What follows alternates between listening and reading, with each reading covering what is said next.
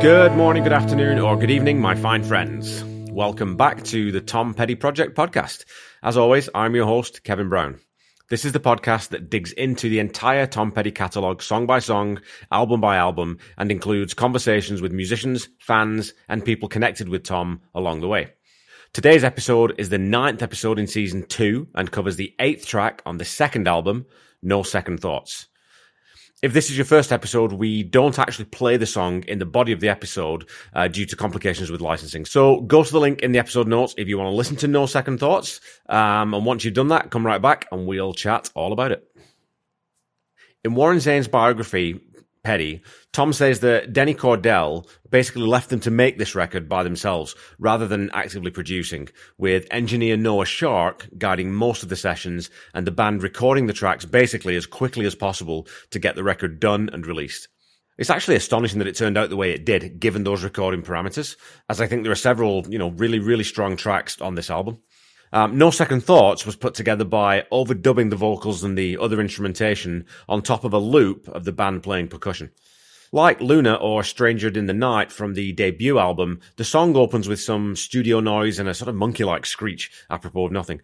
Um, we then get the percussive loop, which will play throughout the song with congas and likely some tapping on an acoustic guitar body. Um, I don't think there's any maracas or anything like that in there, but it's, it's that sort of just that loop that um, Denny Cordell actually suggested and, and that the band ended up uh, ended up using. There's also a very, if you listen carefully, there's a very George Harrison esque, super short seventh note lick, which Mike plays that almost has a, it's like a sitar quality to it. It starts the song off in kind of a weird places. That motif doesn't recur anywhere else in the songs. Just listen for that as it comes in off that um, that opening. Unlike most of the rest of the first two albums, the rhythm guitar on this one is mixed dead center, along with the bass and the vocals.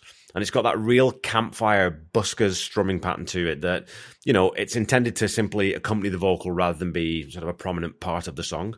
And there's not a riff or a significant guitar lick anywhere near this one. So a 17 year old could definitely impress their girlfriend or boyfriend um, with this song just by strumming and singing along to it. Again, the whole vibe of the song is very loose, yet very personal. You feel like Tom is singing directly to you through the speakers or your headphones. In listening to the song for this episode, I found that I, I absolutely adore Ron Blair's bass part on this one. It glides around that percussive foundation so serenely and, and moves around the octaves effortlessly like a, like a big fish lazily swimming around a lake on a warm summer's day. The basic uh, bass pattern through the verses is just playing the, the chord roots an octave apart, matching the chord changes, except for a wonderful touch where he plays a root fifth on the last bar after the last ooh yeah. It resolves that section beautifully and again just adds in a little tweak that you can easily miss on first listen. In the chorus, we get a little more bass action and a couple of those trademark Ron Blair one step slides, but then a fantastic high slide right up the neck, leading into the middle eight. The lead guitar is mixed really quite low in this one, and I'd absolutely love to hear those tracks isolated someday to hear exactly what Mike is playing. And toward the end of the first verse, you can hear just a whisper of a slide guitar in the ooh yeah section. And that slide is then more prominent in the same section the second time through, but it's still subtle and it's fairly low in the mix. In the middle eight, we get a kind of not solo, but just more guitar texture that has a, a, really laid back country feel to it. And that A minor, G, C progression in that middle section just sounds beautiful. And, and this is when you really notice Benmont's organ ghosting around the background everything in that middle eight is subdued and restrained, and it's clearly just a little breathing room in the middle of the track rather than being a change of pace or a change of direction. Another thing you can hear throughout the song in the left channel is a very percussive, heavily flanged or phased part that it really sounds like a it's like a bass heavy Jew's harp, and I still can't quite figure out if that's a guitar or if it's Benmont playing a heavily processed uh, keyboard part. Another question for one of the band if I ever get to speak to them. Tom's vocals on this one are, are, sultry and smooth, but he's not in full seduction mode like he is on, say, Mystery Man from the first album. We still get those really cool vowel bends that Tom's accent throws up sometimes, and which he accentuates at times also to give a, a phrasing more punch. So the way he sings hand in the first verse or, or down in the second, he's putting a little character into those words just by leaning into that bend. And that's a vocal thing that you can't fake either, by the way. If I try to sing that line exactly the same way, I can do it fairly easily, but it sounds completely wrong coming out of my mouth because I'm not from the South and it definitely sounds forced. Um, in the last episode, we talked about how Tom thought that phrasing and meter are really important in, in the way that you sing lines, and those subtle little choices are another great example of when to use them, but use them sparingly. Doesn't bend every vowel sound at the end of each line, but picks and chooses those moments in which to use it. There's also the way he throws away the words second thoughts in the chorus after the bridge.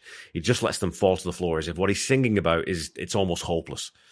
We get um, harmonies on the yeah, yeah, ooh, yeah, yeah lines, but also we get them in the last verse before the outro. So that's again just the band and, and Tom sort of just flipping things a little bit um, to, to, sort of make sure the song is never stale and, and, it always sort of is going somewhere and there's something new for you to listen to, um, which is again just another sort of example of um, just little tricks that songwriters use to, uh, to, to make a song better. Those harmonies are also made so much deeper by that soft slide that Mike is playing, as it adds in a harmonic part that it almost sounds vocal. Um, I thought at first that the vocals might actually be standard, the harmony vocals might actually be Stan, but as those parts are brought up in the mix a little more in the outro, you can tell that it's definitely Tom.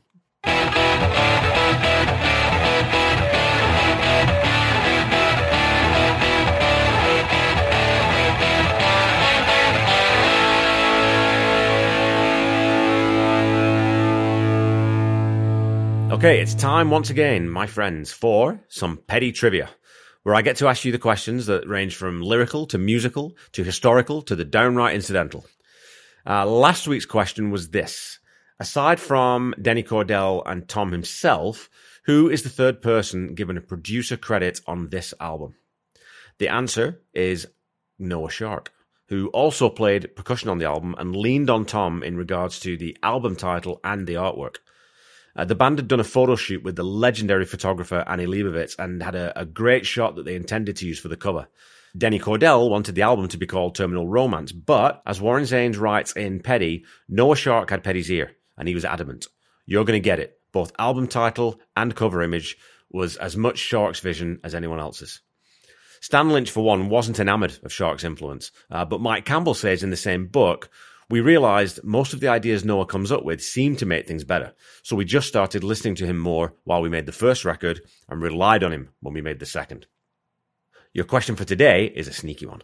In the musical interlude before this week's Petty Trivia, the riff from which song is playing?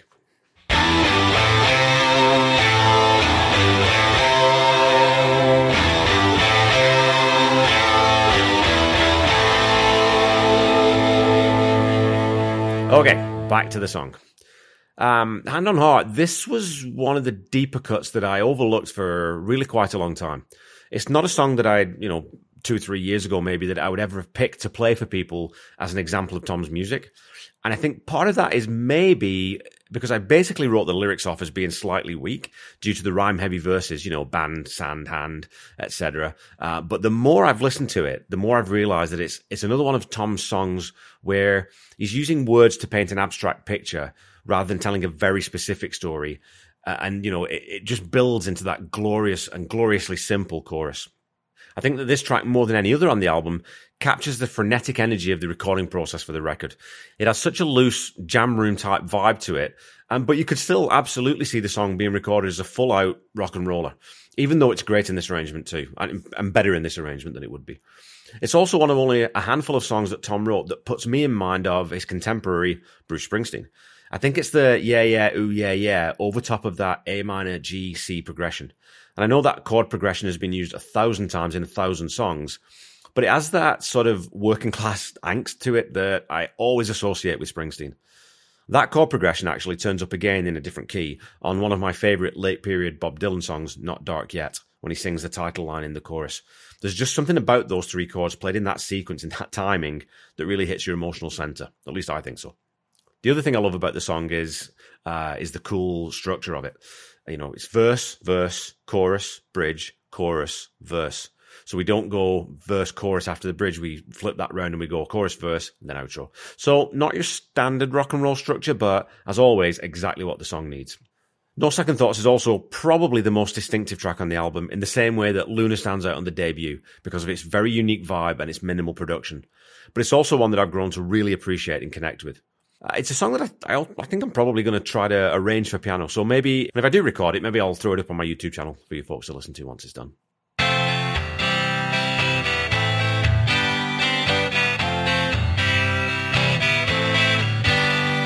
Okay, folks, that's all for this week. We're done again. We're almost done the album. Um, I'm going to give No Second Thoughts an 8 out of 10.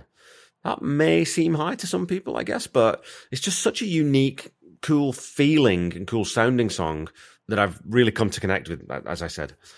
It was only played live a handful of times, but thankfully, a performance from July 27th, 1981 in Philly was captured and is included on the live anthology. That version has a, a more prominent organ and especially piano uh, part in it, and an accompanying drum part also, although it's quite subdued. It's also played at a, a much slower tempo uh, and has an even more country feel to the performance uh, due to that. It also features a great three part harmony on the Ooh Yeahs um, with Stan and I assume probably Mike. Um, it's a killer version and one that I listen to almost as much, if not more, than the original. So I'll link to that version in the episode notes.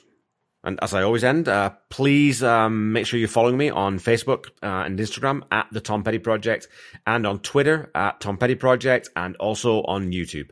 Uh, follow, like, subscribe as applicable on those different platforms. And again, if you haven't done so far, please leave me a rating or a review, or you know, just communicate and connect with me online. Um, I like having those um, those interactions on social media, and I've, I've met a lot of in- incredible people um, through the different Facebook groups and on Twitter and on Instagram. So I appreciate all the um, all the feedback that you do leave me, and I always try to answer any comments or questions that you that you leave on social media. Um, until we meet again next week, keep listening to and sharing Tom's music. Try to be kind Try to say I love you to someone at least once a day. Stay safe and healthy, and I'll be back with you next week to talk about the funky penultimate track from this album, Restless.